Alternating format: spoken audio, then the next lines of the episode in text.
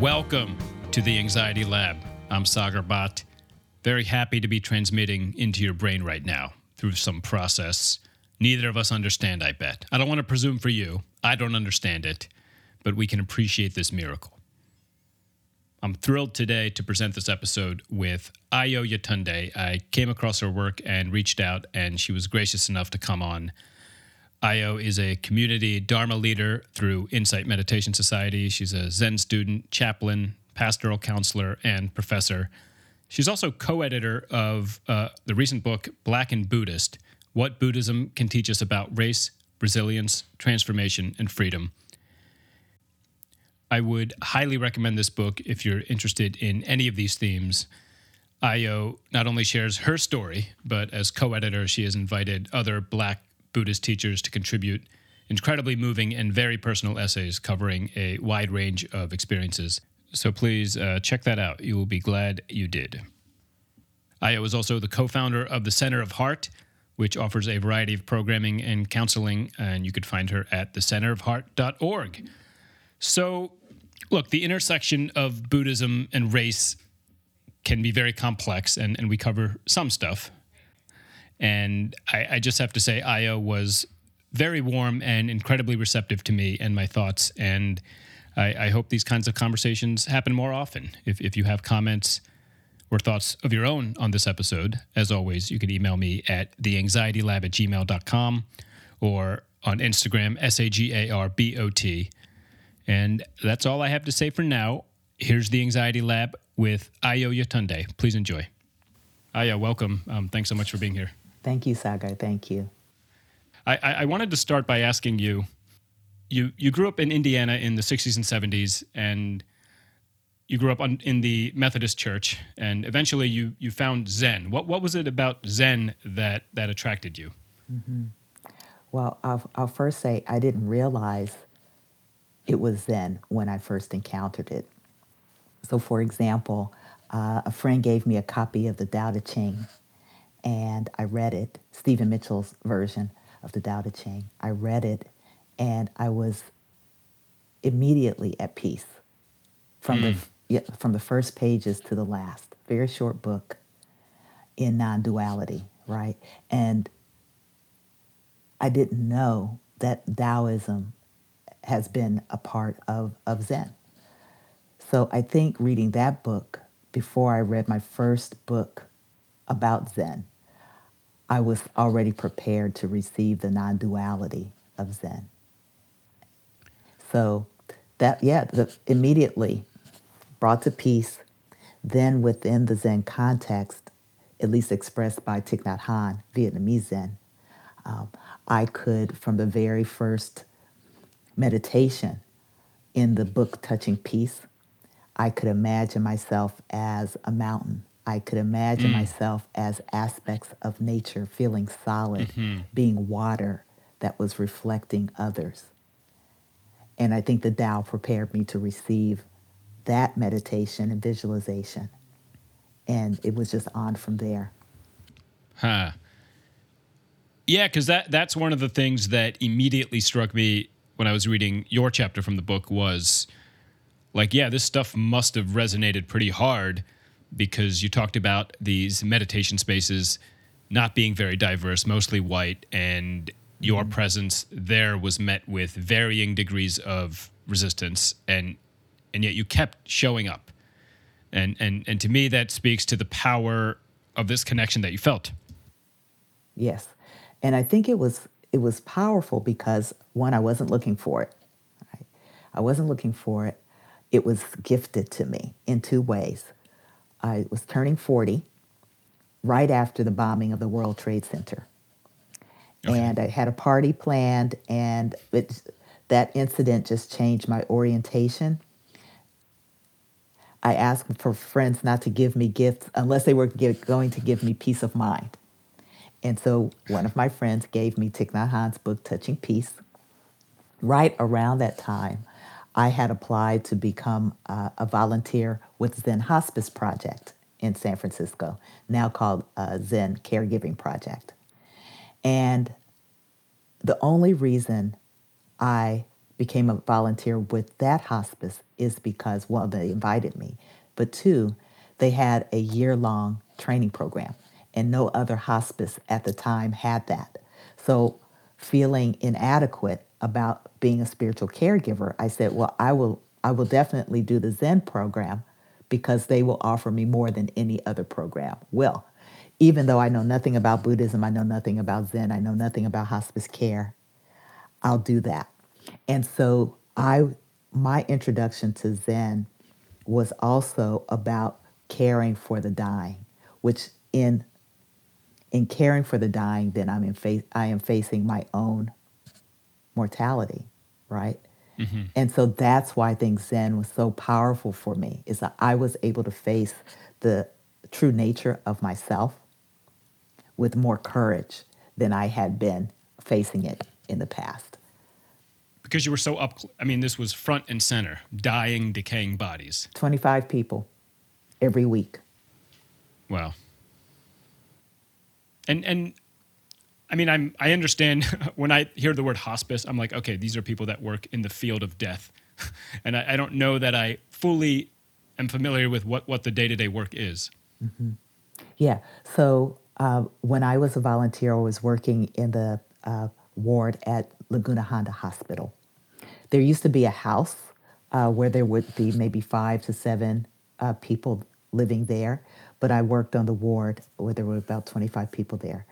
In addition to the twenty-five people there, there were usually about five volunteers who were also there, and and as well as social workers, nurses, and, and the doctor. So basically it was uh, providing community so that people weren't dying in isolation. We had parties.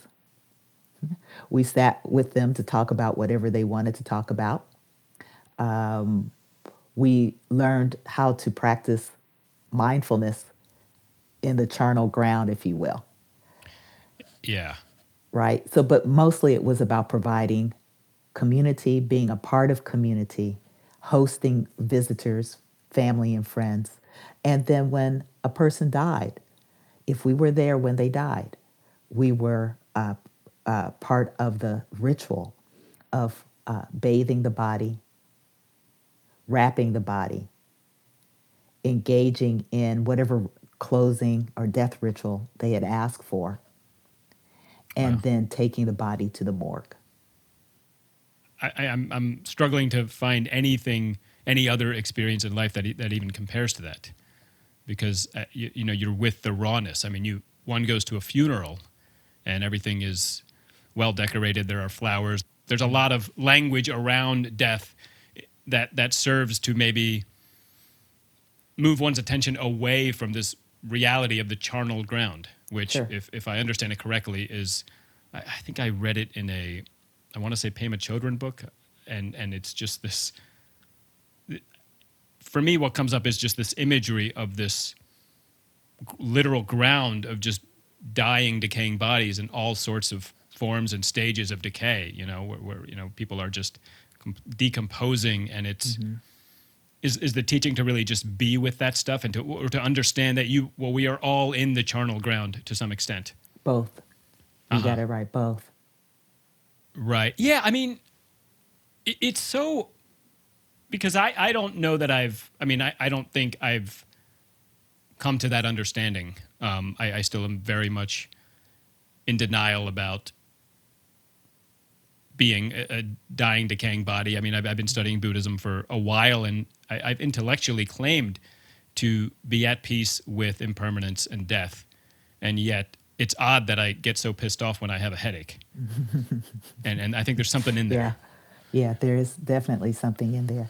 Uh, and you're not alone. That's the other thing, Sagar. Mm-hmm. You're not alone. So there are two things that I would recommend for people who are open to uh, being with the reality of their of their bodies and consciousness. Uh, again, I go back to Thich Nhat Hanh's book, not Touching Peace, but uh, his other one, Healing and Transformation, or either, no, it's transformation and healing. That's one.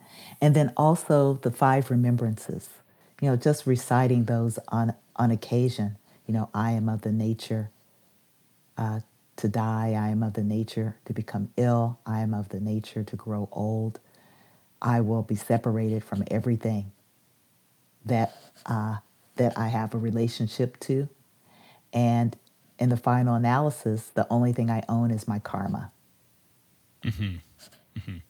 I think the combination of that book and that practice can help someone who's in denial about the permanency of, of our bodies and our and our states of consciousness, uh, that can help ease us into the reality before the reality smacks us in the face. Yeah, I mean, I you know, there's so much. I mean, I live in New York City, and every day I'm seeing all different kinds of people. And, you know, there is a part of me that, yeah, turns away from people who are, you know, dealing with various disabilities, and I don't know that there's no outward rejection as much as there's just this internal discomfort. And I don't necessarily, I don't see myself as them. I don't, I don't see myself as someone who's in, in connection with, with that experience, mm. or that that's wound up in the same human condition that they are. Mm-hmm. You know, I, I think my, I, I still want to believe that I'm separate and that I am special and all these things. Mm-hmm. Yeah. Well, that's where you are, and eventually right. you'll be. Eventually, you'll be somewhere else. You, and what I'm saying is, and this is for all of us. Uh, eventually, we will have to let go of those delusions. But aren't I mean, some people are fortunate enough. Like I'm, you know, fortunate that I have access to these teachings, that I'm able to have time to meditate on this stuff, and and I, so I could see this resistance, and I could talk about it with someone like yourself on a podcast, where I am, you know, encountering your wisdom. And, and using it as encouragement as I go forward, and, and hopefully letting this go, and maybe being at more, and, and you know, it, it, it's it's on a gradient. I, you know, there, it's not like I am one day just at peace, and one day, or, and right now I'm absolutely not at peace. There's there's various moments of, of being more at peace than other moments, and mm-hmm. if I could grow those moments, but but you know, there's some people that never are able to come to terms with this delusion. They just they die that way. Yeah. Yeah. That's right. But they don't practice Buddhism. Seriously, you know, people say sometimes that this is a very morbid uh, uh, philosophy, a very morbid psychology, morbid. Uh, we just focus on suffering. Mm-hmm. Um, of course, that's not true, but it does appear that way to outsiders, that that's all we focus on. And I think it's only when we get into the practice uh, and we are persistent with the practice that we realize that it's actually a path to joy, to, yeah. uh, right? Okay. It's a path to joy to recognize the ways we suffer, the causes of the suf- suffering, and the way through it. Yeah, thank you Thank you for pointing that out. I I, I think that's, that's such an important thing to say. It, it can get very bleak with words like death and suffering and impermanence. But yeah, ultimately, I, I, those things can be encountered in a way that taps you further, taps one further into their experience of being alive and just the preciousness of this moment. You know, yes. if, I, if I'm in tune to all of these things, I'm that much more just grateful that I'm able to be here talking mm-hmm. to another human being, you know, through some miracle of a connection. And and I think awe emerges as well, along with joy and gratitude. Um, so, okay. So my big, you know, one thing I talked about a few episodes ago is spiritual bypassing. I think that's such an interesting dynamic that happens with relation to the teachings, you know, where, where they're used not in service of turning towards our pain or turning towards the truth, but but merely as ways to avoid our, our problems, right? And I think spiritual bypassing deserves specific mention with regards to race. Um, you know, I, I was reading about your story, and you talked about, you know, you had experiences that you mentioned were positive in the Bay Area, maybe in general. Uh, but but then when you went to Atlanta, it, it got a little bit worse as far as the discrimination, and there was a time you just various experiences, and, and obviously there's so many different subtle, just energetic things happening every moment, even though we can't necessarily describe them as an overt action or something someone said. It's just this energetic, these subtle ways that we reject each other in society, uh, alongside, you know, more overt things like after you gave a Dharma talk, somebody patted you on the head which uh, just Jesus Christ. Uh, but but and and then someone stole an idea that you had for a workshop, and even after all of that, you you decided to look inward. What what can I learn about myself through all of this? Right. Is that an example of how we can maybe use these teachings in a way that, you know, internalizes this as being our issue versus these incredibly unjust circumstances that I'm living in? Right. I mean, sometimes we can. Sometimes we can. Mm-hmm. I just want to make one correction, Sagar, just one connection. Oh, and please. That is, I don't I don't know if the Sangha stole my idea, um, but they definitely used the idea uh, and invited someone else to offer it. But it didn't get offered in the end. After okay. the rev- after it was revealed that I had been, after I had been invisibilized, right? And we were all like in a very awkward moment. But I just so mm. I just want to correct that. Yeah, thanks um, for clarifying. Thank you. So, um,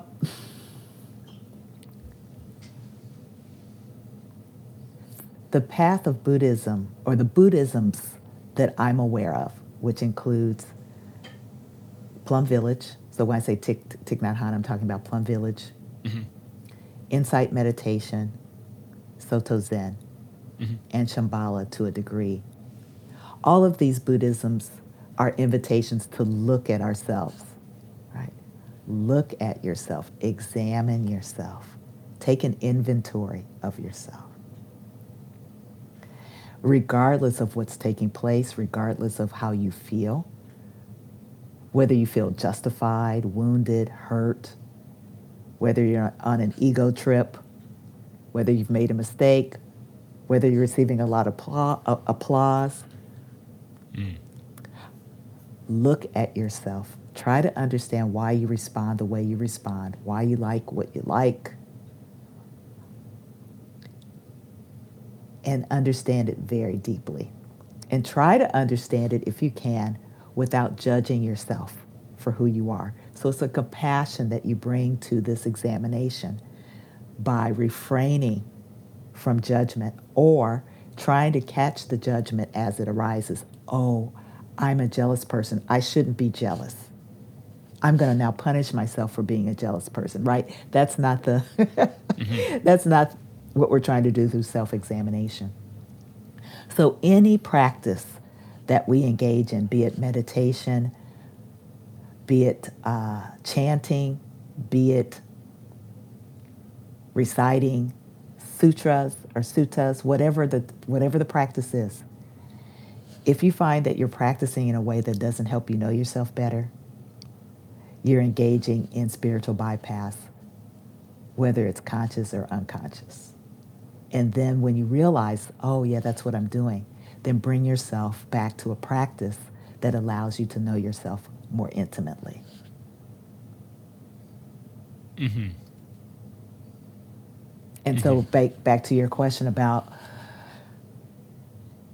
understanding that I felt discriminated against repeatedly, but then making a choice to stay in an environment where I was being discriminated against. That came out of inspiration from uh, Pema Chodron, Shambhala mm-hmm. nun Pema Chodron, and her compassion teachings based on Lojong and um, yeah, based on the Lojong and uh, sending and receiving practice. And one of the slogans in that practice is "Do the unexpected." Yeah. Right. So I said, okay, I have a habit of leaving places where I don't feel welcome. That's easy for me to do. So now, what would be the unexpected thing? What would be the unpredictable thing? It would be to stay. What's the opposite? It would be to stay. So stay as a practice and learn why this pisses you off so much. And so that's what I did. I don't intend to do that always. Sure. Right? Because the practice is not an invitation to be a doormat, but an invitation to, into uh, intimate self-knowledge.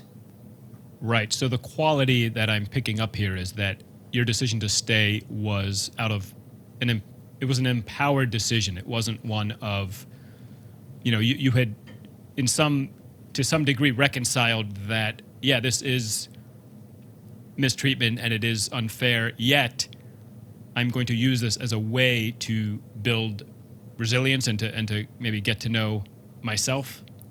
Well, I have to say I didn't know I didn't know what the outcome would be. I don't know if I was mm. that optimistic about what the outcome would be. I didn't know if I would be more resilient in the end. But I think that was the result. I did feel stronger as the result. Mm. So at least there was that clarity of intention uh, when you embarked on this, which, because I've heard, I've heard you talk about, you know, there being a version of this in various meditation and, and Buddhist spaces, a version of this that can be harmful. Uh, so we're not, in these cases, we're not talking about someone deciding themselves to use a hardship to turn inward, but but rather when they're being told or instructed to by a person of power, uh, this can be a very harmful spiritual bypassing when, for example, various practitioners of color who have faced oppression mm-hmm. and are dealing with racial trauma, they're being told, just just let it go. You know, race race is a construct. Self is a construct, the past is a construct. And, you know, that that's obviously a very easy place to slide into with Buddhism and, you know, with all these teachings about the need to look inward rather than outward, right. Not just Buddhism, obviously, but also the whole pop self-help arena with regards to change yourself, don't change the world. So if these teachings aren't applied skillfully, they can be used to erase someone's experience. Oh, absolutely. And that's not the objective. I would I would argue that's not the objective, um, because if we're going to talk about suffering and the causes of suffering, then we do that without discriminating against the causes of suffering, right? I don't right. think that you can hold both. I don't think you can say as a Buddhist practitioner, I'm interested in suffering, um, but I'm also not interested in the causes of the suffering. Yeah. Because we say that we're about the transformation of suffering. So if we're about the transformation of suffering, we need to know the causes.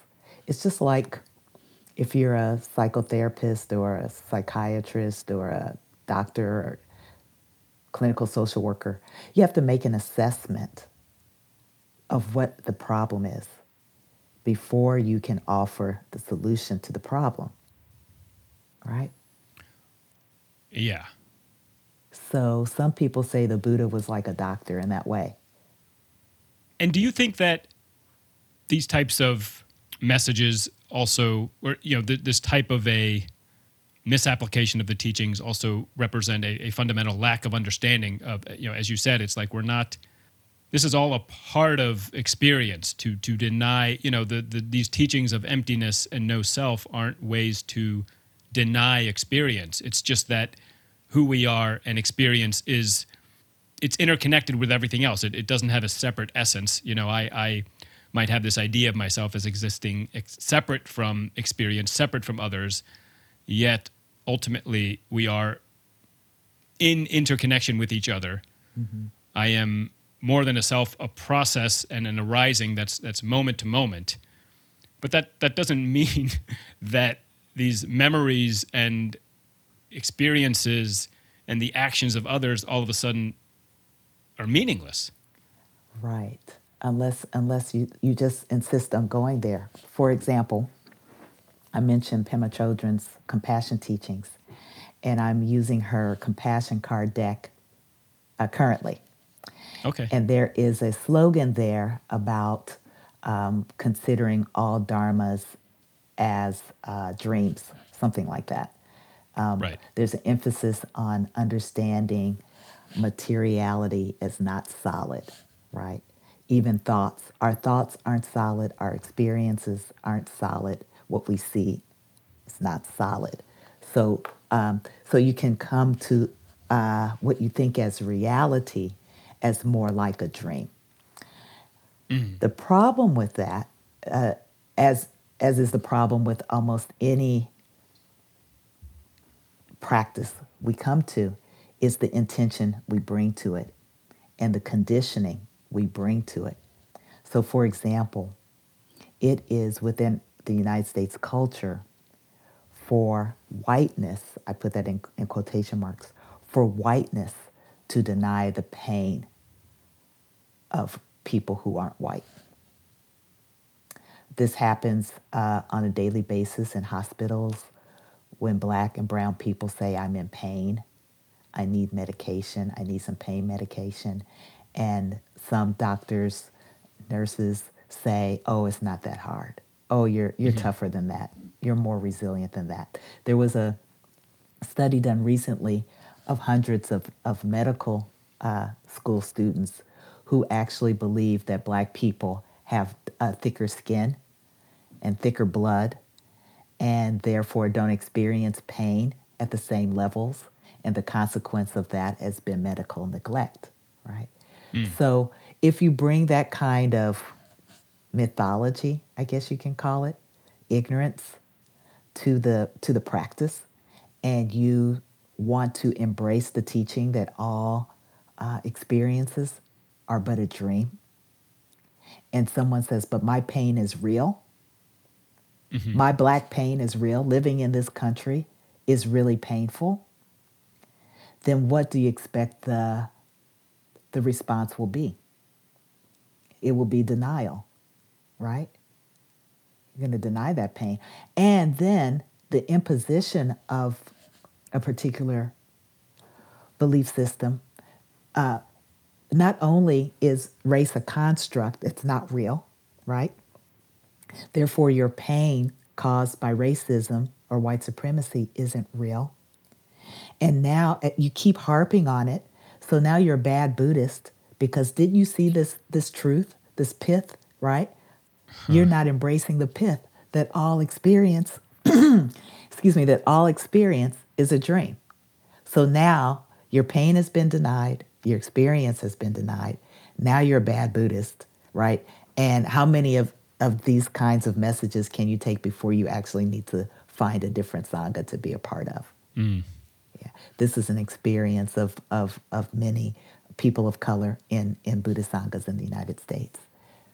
Right. And it's your experience as well. And it has been my experience. Mm. I'm in I'm in Sanghas right now that I'm happy to be a part of um, because we've done our work. We keep doing our work. We do our white awareness work. We do our people of color work.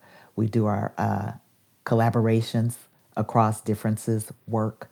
And I'm so happy to be a part of these Sanghas in the Twin Cities of Minnesota. I, I guess I'm going back to this analogy of Buddha as a doctor. Uh, because I, I think it's also, I think there's also something to say about, you know, when to prescribe which medicines. And I, I think there's, we could talk about the teachings that way. You know, yeah, maybe maybe race as a construct is a useful thing to say to somebody who's holding on too tightly and is othering somebody based on, you know, what their skin color is and is not holding the complexity of that person's humanness and instead mm-hmm. just reducing them to this, I guess, object. And and maybe there's a way to enlighten that person of, yeah, you're holding on to, to race in a very rigid way, and, and there's a lot you're doing in your mind. However, in, in the cases you describe, race as a construct is being used to deny that people of color might have special needs, to deny, you know, their individual wounds. And that's, I guess that that's that speaks to what is one of the most excruciating forms of pain, which is, I guess, erasure, correct? Right. That's right. And also to deny the, the privilege that white people have. Um, it denies that too. And so then who are we to one another if we're so invested in denying uh, aspects of ourselves, our cultures, our histories, the wars that have been fought, the war that's being fought right now, the uh, pitting groups against other groups in a world mm-hmm. of abundance. You know, um, I don't see that being very useful, and I also don't see how we create healthy sanghas in doing that. So we can talk about everything's a construct from a Buddhist perspective, right? Race, gender, human, non-human, but um, privilege, power, the isms are not constructs, Those are the ways that people get together and impose uh, and abuse power on each other. That's real. Yeah, and, you know, if we're talking about,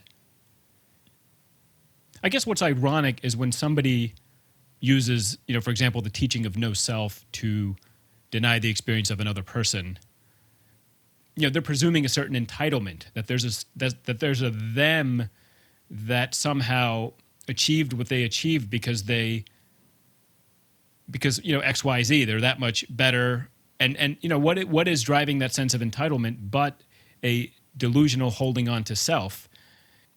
Sure, causes and conditioning exist, but I've transcended my conditioning. Mm-hmm. I've overcome my conditioning. Why, why can't you? You know, so, mm-hmm. so if I'm looking at this other person, well, you know, I grew up poor. I had all these things happen to me. I was able to just work my ass off and get to where I am, so that person should too. But but that whole argument presumes a misunderstanding of self. There is no you that exists outside of your conditioning. You know, the, the you that you think is there that's somehow this core essence of yourself is also of your conditioning, mm-hmm. right? Mm-hmm. I mean, that, that's the way I see it. Well, these, you know, the, the teach, from my view, the teachings on self are, are very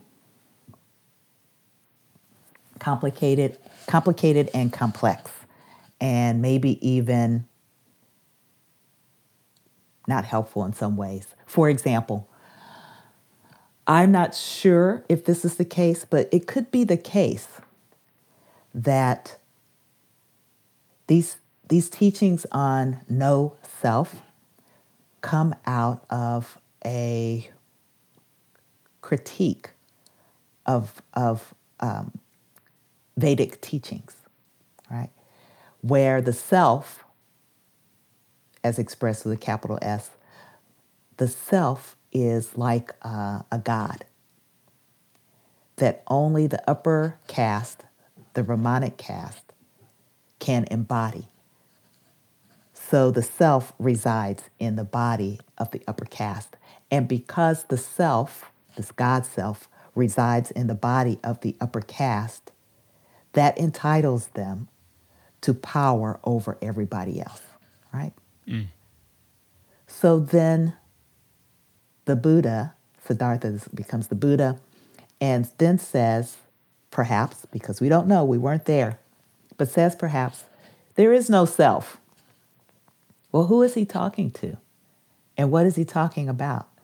Is he talking to the Brahmanic caste that claims that this God self is embodied? And the Buddha says there is no self, meaning, I'm sorry, I'm not buying it. You don't have that. You don't have that God self. Either we all have it or no one has it. But it's not by birth that you have this God self. And then you bring in the teachings of nobility. What does it really mean to be a noble person, right? It's through practice. It's not through birth. This is how I see it. Mm-hmm. But of course, these teachings have gone from India and Sri Lanka and Nepal and, you know, then China, and then the teachings changed on no self there, Vietnam. You know, Thich Nhat Hanh talks about more about non-self elements. You got Soto Zen, uh, no independent self, you know. So what are we talking about? But mostly, why are we imposing this on people um, when we get angry? That's really, that that happens, right? I'm frustrated with you. I'm angry with you, my Dharma kin, and about something you're saying about yourself. So I'm going to remind you that there is no self. So shut up. Right. That's sometimes how it is is used. So, you know, as a way of shutting people down about their suffering. Would you say that there's room for me in these cases to examine where I am, you know, I, I'm always noticing when I'm, I mean, the very thing I talked about as far as, you know, presuming an entitlement over another person because I somehow have earned where I am and I'm, I exist outside. I do that. Is there a connection between what I'm seeing happening, what I see happening in society at large versus just the subtle ways that I feel better than people on a daily basis, you know? Like I, I, I was just getting coffee right before this interview, and I was in a little bit of a hurry. And this woman in front of me, her only crime was that she was in front of a guy who's in a hurry. And, and but but like I, I just, in my mind, I just tightened up a little bit and was like, I deserve to be at the counter, not her. And it, it was subtle, but it was there, right? Mm-hmm. And so I want to say that there's something to say about connecting to what that mal- that larger societal ma- malfunction is through this individual experience. Mm-hmm. You know, obviously the, the scale of it and the intensity is different. But but for me, I, I want to think that that's a way in. Oh, I think it most definitely is a way in. Mindfulness of whatever is arising is going to be a way in, right? That's what we mean when we say there are many Dharma gates. There are many ways. So recognizing mm-hmm. your agitation, just recognizing it, recognizing the reasons for the agitation, even for, from some people's perspectives, acting on it, as long as you are aware, and then refrain from a habituated pattern of always thinking you are entitled to get what you want, when you want it, how you want it. That's a path. Yeah. Back to the no-self conversation, from a, from um, a Theravada insight meditation with a, I'm going to say, with a Western psychology lens. No-self also is about uh, finding the ways that we act uh, with a narcissistic personality, right? And trying mm-hmm. to work uh, or back away from the delusion that we are entitled because we're so special, right? Because we're so powerful, um, always needing to have our ego gratified, all these ways that uh, we proliferate our personality um, to be first, in the forefront, foremost, getting what I need first, and then yeah. if people uh, need something, they can get it after I get mine, right? That's that's selfing that we talk about in the insight tradition. So yeah, and it, it, when it's happening, it feels yeah. so right because it feels so good, right? Yeah, I don't I don't yeah. question it. It just feels it feels true that I like an an example of you know how irrational it is. There was one time I was. I was at the airport and I was on standby and I got lucky. There was one first class. The last seat was first class and, and I was able to get that seat. And as soon as I got on the plane, you know, I, I got the ticket through just complete luck. As soon as I got on the plane, I look at the people in coach. I'm like, ah, these fucking idiots. and and it, that just goes to show how quickly, right. and, and like I, I didn't and I didn't doubt that feeling. It was just yeah. there. And, and, you know, as, as mm-hmm. you talked about, it's, the work is really becoming aware of these things, and as we mm-hmm. become aware, we we see how they're just complete distortions. Mm-hmm. You know, right? It, it, it's fascinating, isn't it? Fascinating how you get a little yeah. bit of privilege, and then uh, before you know it, you you're actually convinced. You're convinced that you're something special, and not you. I mean, all of us. This is what I'm yeah, saying. yeah.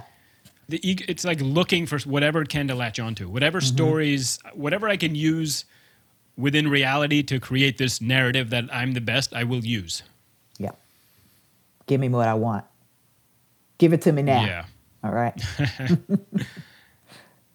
Okay, so along those lines too, is it possible, because I heard you speak to, you know, sending out compassion, you know, not, not compassion to, well, there's various ways we can send out compassion, but one of the ways you send out compassion is to all kinds of people, even people who have oppressed.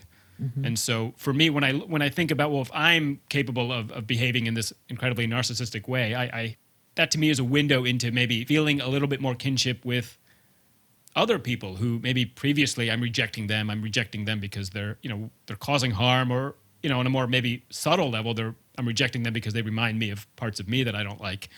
But when I open up to these tendencies in myself, I can begin to not condone behavior, but but at least in terms of my attitude towards other people, feel a little bit more compassion and connectedness with. I hope so. I hope that's true. Um, you're making me think about something that I'm working on if I can share it. I hope I Please. hope you're right. So the George Floyd torture and murder mm-hmm. by police officer, by police officer and his police officer accomplices, um, the trial, it's trial time, right? And so in this effort to cultivate compassion across our differences, uh, I, I mentioned the Twin Cities Dharma communities that I'm a part of. We are working together uh, to offer to Buddhist communities, um, I guess you can say, a lens on the trials uh, as a way of uh, providing a Buddhist analysis uh, and legal analysis and um, okay, compassionate worldview and anti-racist project uh, that we're calling Buddhist Justice Reporter, the George Floyd Trials. And um, these two words, Buddhist and justice, are not two words that we typically see together, right? Mm. Um, our compassion collectively, I would say our compassion collectively in the United States has not been turned towards the plight of unarmed Black people as it relates to the police. Policing, uh, the criminal justice system, and uh, mass incarceration. But I think the power of compassion, uh, bearing witness, telling the truth, uh, thinking about uh, police reform as well as restorative justice can actually be met through the power of compassion if Buddhist practitioners in the States are willing to harness that power. Mm-hmm. And so we're hoping that through this project that we can do exactly, Sagar, what you're talking about, actually make compassionate action result in uh, positive change in the society, not just for ourselves. Mm-hmm. Buddhist Peace Fellowship is another organization that, that does this kind of work. The thing is, we've been focused uh, largely on our own liberation, right? Individual liberation. Yeah. Right. But not collective liberation from the things that cause uh, racialized harm. And now's the time. All the eyes, the world's eyes are on this trial. People believe, people believe, some people believe the police will be uh, found guilty of murder. Many people believe the police will not be found guilty of murder. And of course, people are on edge about what's going to happen in the aftermath of this trial. So as Buddhist practitioners, we are providing a space weekly for uh, uh, meditation and conversation about what this trial means. Also, uh, to envision, to use our moral imagination about how to construct a world that we want to live in rather than destruct the world that we live in as the only options, mm-hmm. right? Some mm-hmm. things do need to be destroyed, but we are Buddhist practitioners, so violence is not the path that we're talking about. We're talking about something constructive. Mm-hmm. So in terms of cultivating this compassion, uh, I'd love to hear more about just what this practice actually looks like in your mm-hmm. groups.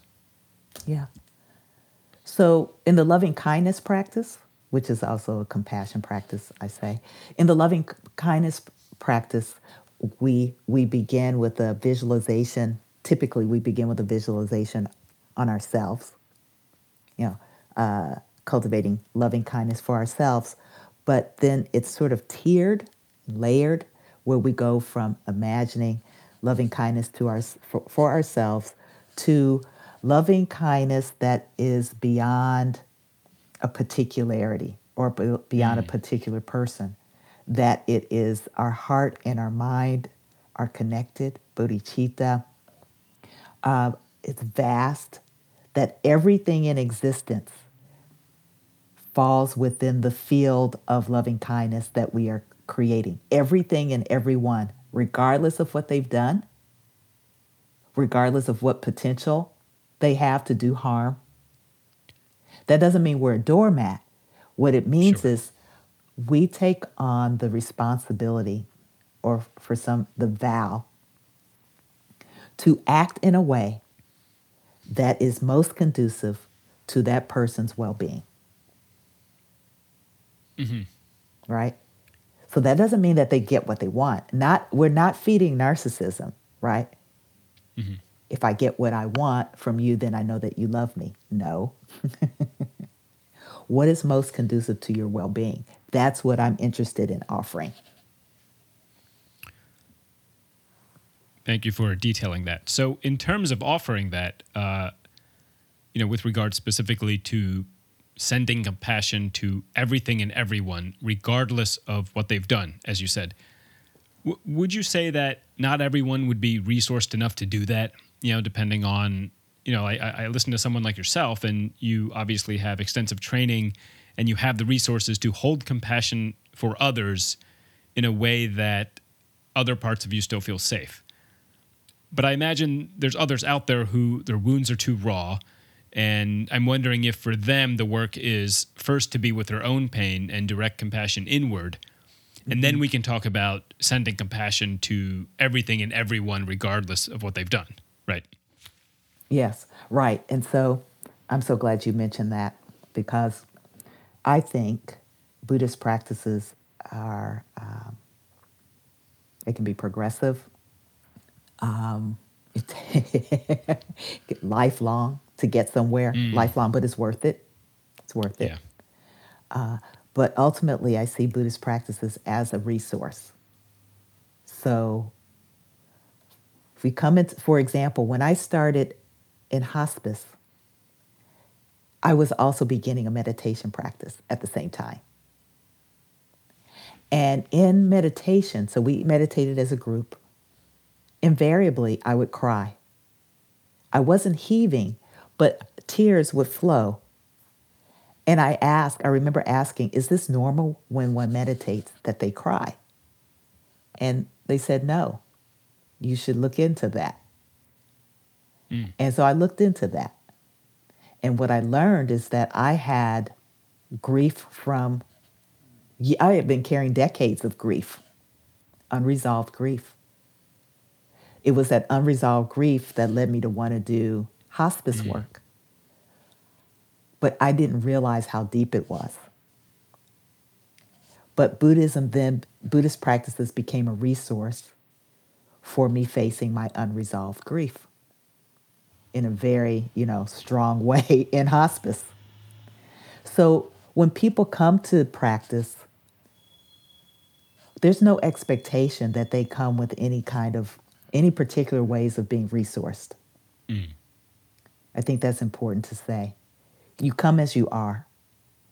We accept you as you are. And hopefully we're creating a container for people to say, this is how I am, this is how I came to be, this is what I carry. And hopefully what we offer through practice is a resource for uh, them and for us as a community to practice that resilience that we mm. talked about, to become resilient, to come, become remarkably relationally resilient uh, is my hope. Mm. Yeah, I mean, it, it's so apparent how important community is in all of this. Uh, just, yeah, the difficult work of building a remarkable resilience, uh, as you said. Uh, it seems like the support of a Sangha is would be of profound benefit. Mm-hmm. And yeah, I guess that's what I where I wanted to go next with regards to this remarkable quality. And, and one of the things you talk about in your book is what it means to be a bodhisattva, which you define as somebody who puts the awakening of others before mm-hmm. their own. And what struck me about this, not not just with your story, but with you know several Black Buddhist teachers that that I've heard from, along with some of the accounts in your book, is despite enduring such hardship, this idea of being a bodhisattva and, and working towards the well-being of others remains the central tenet. And and that, it, it's a level of courage and resilience that, you know, I haven't had to personally embody in my life. It, it I, I read about it and I, I'm inspired that that people are doing this level of work.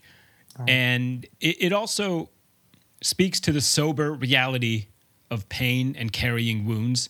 You know, I, I, I personally have my own pain and wounds, which are very different from yours, and I'm not trying to make any comparisons, but just with regards to my own process, even with what I've suffered, there are times when I feel, whether I'm right or wrong, that I've suffered an, an unjust amount. And the sober reality is that the work is still for me to turn towards this stuff and process it and make sure I don't pass this pain on to others.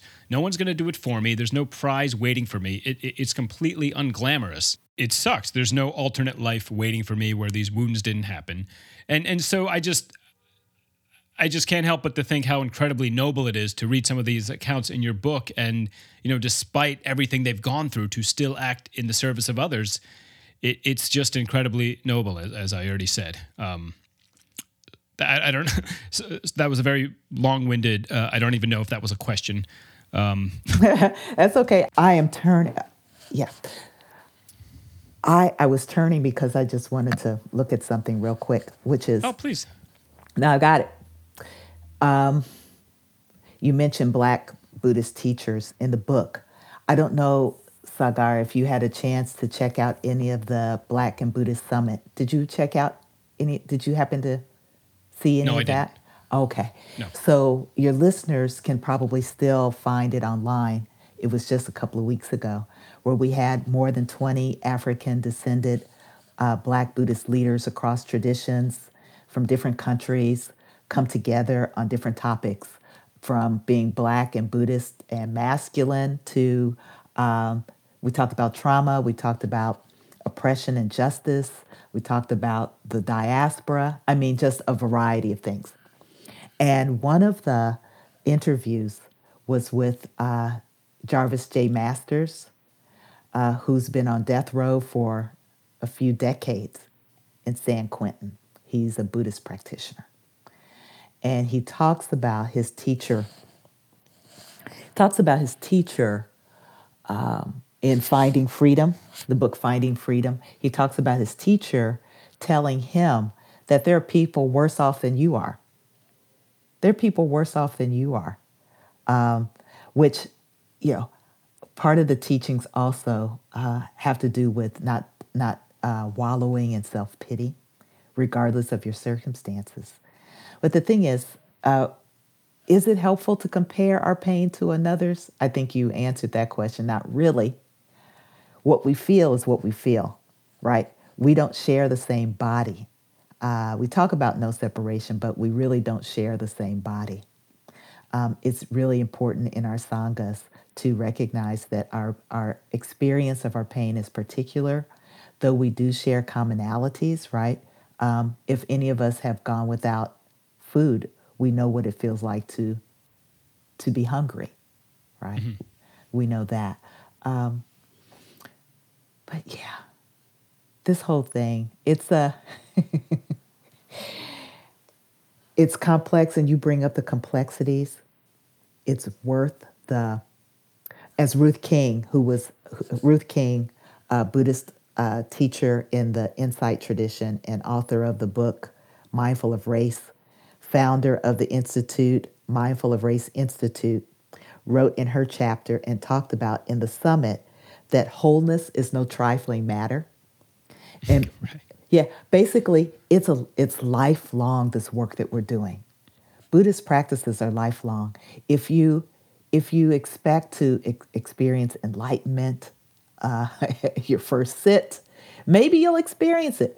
But the transformation of our grasping, the transformation of our clinging, the transformation of our greed, hatred, and delusion, you know, these uh, uh, beginningless karmas and so on that we that we talk about, is lifelong.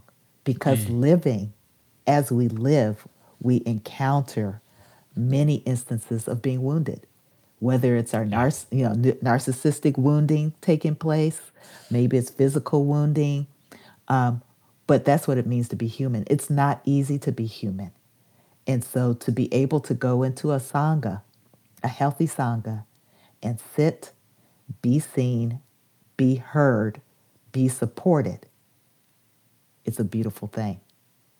And it encourages us and empowers us to be out in the world, in a diverse world, because we hopefully have been in a diverse Sangha, though we know not all Sanghas are. But when we can sit in a diverse, diverse Sangha and listen to people without interruption, practice compassion, deep listening, and then take that practice out into the world, that is a gift for everyone. Oh, and now and now I remember a point that you were making, Sagar. I remember a point about being a bodhisattva, taking on the bodhisattva path as African-descended teachers. I think I think if any of us know something about the history of being Black in the United States, we can list a number of bodhisattvas. Like the, the list is long. When I think about Spring Washam, who is also a, a Black Buddhist teacher in the Insight tradition, she opened up the Black and Buddhist Summit with um, her uh, thoughts and teachings around Harriet Tubman and the Underground Railroad crew. Harriet Tubman and the Underground Railroad crew are bodhisattvas for her, right? Sojourner Truth, Frederick Douglass, these people are bodhisattvas. Uh, Martin Luther King Junior, Malcolm X, bodhisattvas. So putting putting yourself, I'm sorry, putting others before you, it's actually not that hard to do when you've been, pra- I think, when you've been practicing loving kindness and compassion, equanimity, and sympathetic joy, you know, these heavenly abodes.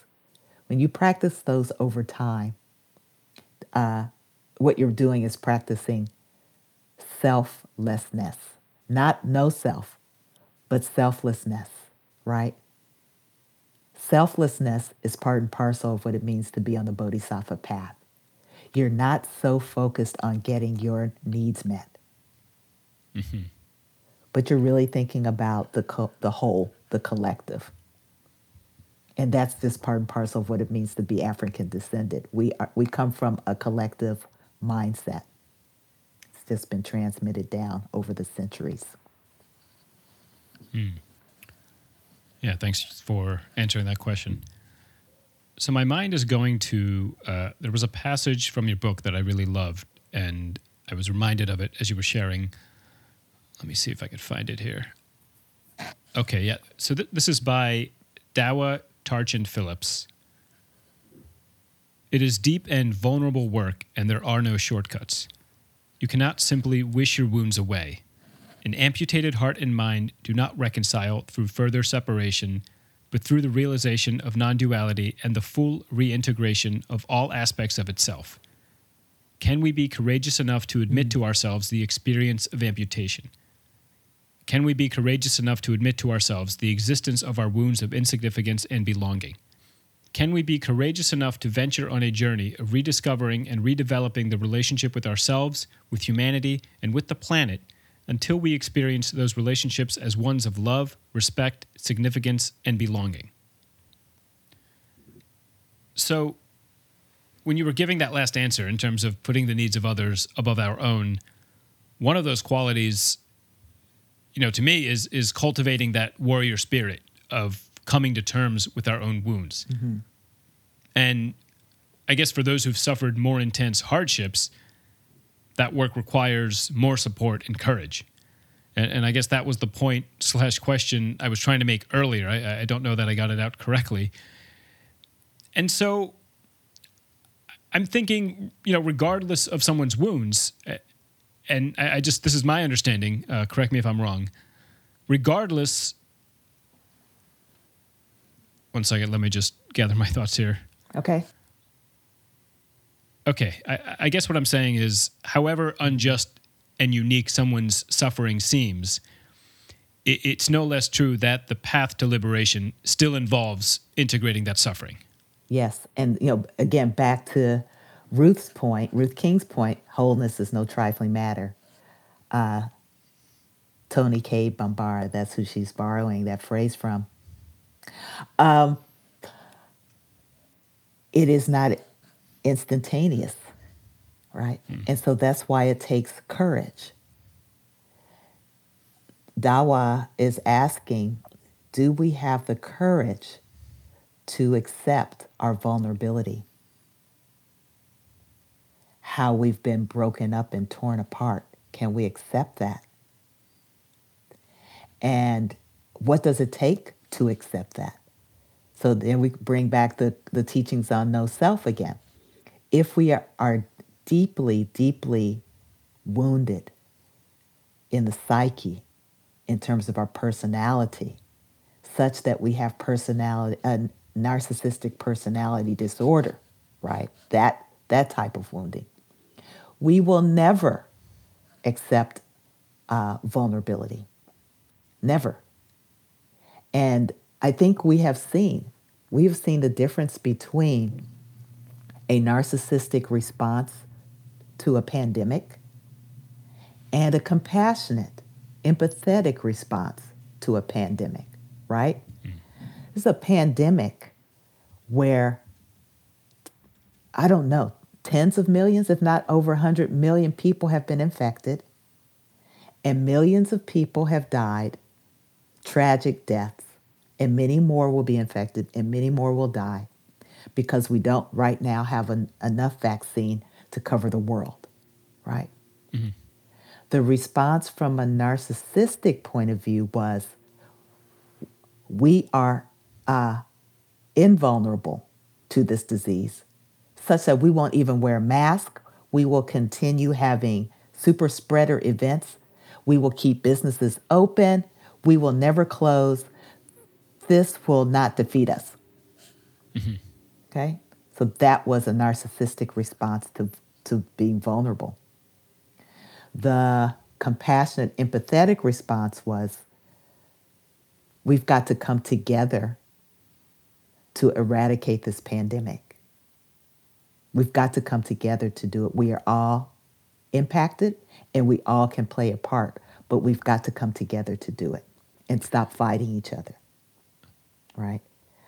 So this is, uh, these are concerns in Buddhism, how our personality impacts uh, our willingness to to admit our vulnerability, our courage to do the work towards wholeness, yeah. And can we, as Buddhist practitioners, in sanghas in particular, even present ourselves as whole so that people can see what wholeness is like and be inspired by that? And I think one way to do that is to refrain from judging people for the wounds that they have. Mm. Because we all have them. I guess I want to believe that turning towards our wounds is turning towards reality. You know, being in opposition to our wounds, hardening around them, is being at odds with life itself. And so, so I, you know, unless we've integrated our wounds, we we we haven't fully embodied the the full vulnerability of, of what it means to be alive, mm-hmm. and, and just that tenderness. And and in that tenderness is, you know, you talked about Pema Chodron. I, I heard her, I guess, articulate the qualities of bodhicitta. And, and so in that tenderness is deep sadness, but ultimately that's existing part and parcel with, you know, this open heart, and where we can meet other people in this tenderness and vulnerability, and that's where ultimate healing can happen. Mm-hmm. And so it, I guess if we're pushing away our own wounds, we, we're more likely to push away each other. Oh, no doubt about that. There's no doubt about that. We project we project our own uh, self-rejection onto others. But, you know, it's interesting, and it's just part of being human, I guess. When a flower wilts, we don't get mad at the flower and say, you shouldn't be wilting, you know? Yeah. When uh, the seasons change and the f- leaves fall from the tree, we don't get mad at the tree and say, you should have your, le- your leaves should stay on the branches and stay green forever, right? Because we know that's not the nature of flowers. That's not the nature of the seasons, nor is it the nature of trees. We've t- fooled ourselves into thinking that because we have a prefrontal cortex, I guess, you know, because we have this, you know, three-part brain, evolved brain, that our nature is different. Mm-hmm. Yeah. And it's not. So, yeah, you, you touched on this a little bit, but I, I, I'd love to hear more about, you know, how, how can we reconcile this, you know, the importance of truly being with our own wounds and not requiring the world to, to be a certain way for us to have this inherent sense of goodness and self-worth. So much of, you know, I guess what this process is in the service of is is reclaiming this this inherent goodness. How how how would one reconcile that with the need to overhaul external systems of oppression and injustice? Mm. You know, some some would say these are two contradictory ideas. Right. I can say a few things. One, uh, in Black and Buddhist, uh, quite a few of the uh, contributors talk about trauma, right? Talk about trauma. Living with trauma, uh, recognizing trauma, transforming trauma, and so on. I'm also thinking about a retreat I attended, a People of Color retreat. And when we broke up into small groups to determine, you know, who was interested in what and pursuing what activities, I left that uh, gathering with a sense that people were, at that particular retreat, there were more people interested in uh, uh, engaging in healing for themselves mm. than engaging in the trauma-inducing work of uh, changing society. And felt like first things first. I need to be healed before I enter or re-enter into, you know, that fray. Sometimes we don't have the uh, the privilege of making the decision about what we're going to participate in uh, and when we're going to participate in it, because the uh, the violence is is right there, and our survival instinct instinct kicks in, and we and we. And we decide that we're going to attempt to survive and heal later. So over these past five years, it's been, and I'm just going to limit it to the, to the United States. These past five years have been extremely difficult for a lot of people. And racism and white supremacy has been expressed collectively in ways that many of us have never seen before. Uh, inspired and empowered from the t- the highest level of government in our country. All right. And we're still living in a situation where uh, the previous president has not conceded the loss, mm-hmm. thereby inspiring uh, his followers and many conspiracy theorists to remain in um, a different, quote unquote, reality, an alternative universe. So this is the situation we're living with in the United States right now.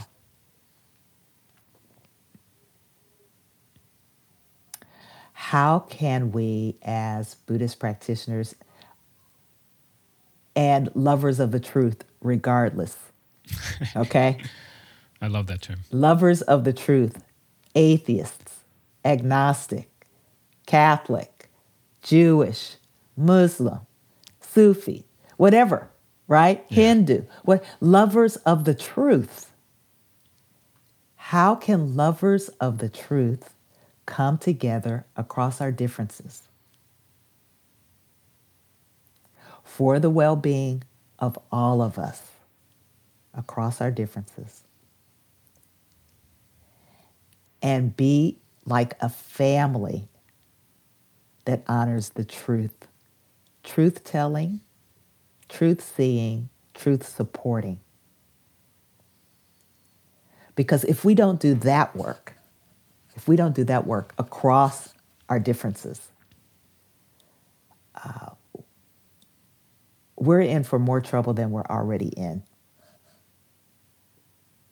Because, right, well, I don't need to say any more than that.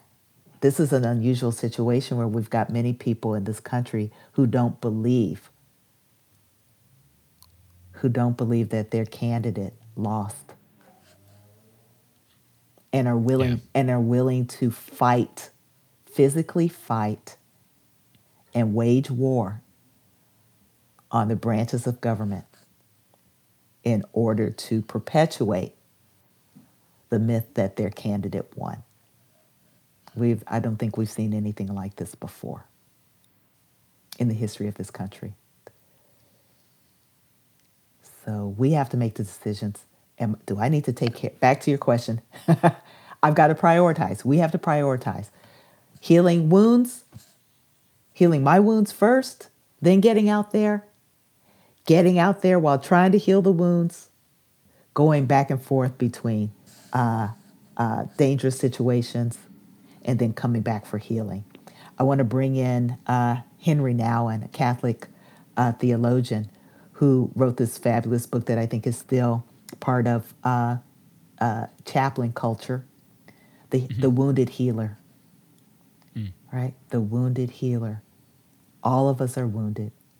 All of us have some capacity for healing. Many of us have the capacity for being a healing presence despite our wounds. We don't have to be perfect. We don't have to be healed in every aspect, but we all have something to offer, and are we willing to offer it? And that's what I hope. That's what I hope we'll do. Did that answer just, anything that was on your mind, or did I just go off on a yeah, tangent? Yeah, no, okay. I, I'm, I'm just listening and being thankful that I, I'm getting to hear this live. I, I, I th- at this point, I've, I think I've taken up more of your time than I originally claimed I would. Uh, I'm happy to say goodbye now. If, if there's nothing else uh, you'd like to add, I, just gratitude, gratitude for your work, really, Sagar.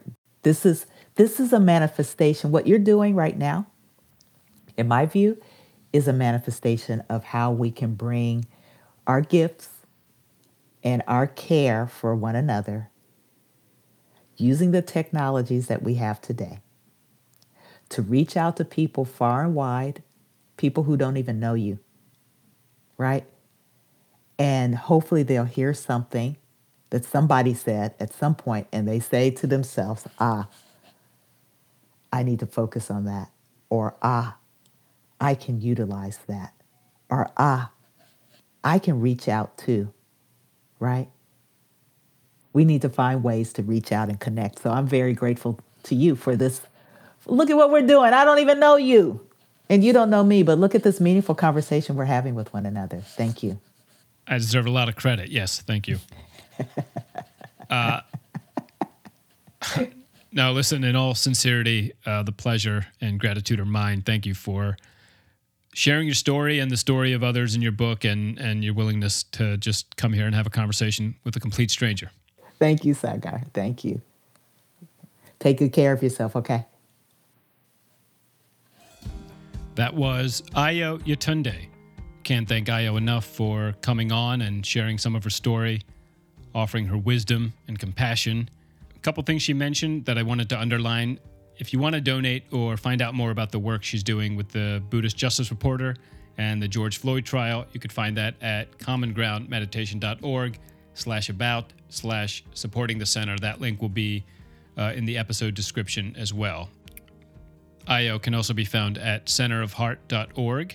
You can contact her there, as I mentioned before. And lastly, yeah, we, I mean, we barely scratch the surface on some of these themes. I, I think there's so much more to say. And if you'd like to learn more, uh, her book, Black and Buddhist, What Buddhism Can Teach Us About Race, Resilience, Transformation, and Freedom, Uh, if you want to learn more, that, that that's a great place to start. And uh, thank you again to Ayo. All right, we're coming up towards the end here, as we usually do. This is uh, a longer episode than usual. Uh, I hope you enjoyed it as much as I have enjoyed the conversation. And what else? That's it. Rate and review, uh, please. It helps me. Uh, I will keep asking. I'm sorry. And if you have anything to say to me, if you have feedback, comments, I always like hearing whatever you write in, uh, the anxiety lab at gmail dot com or S A G A R B O T on Instagram. Let me know you're out there. Thank you so much, and be well.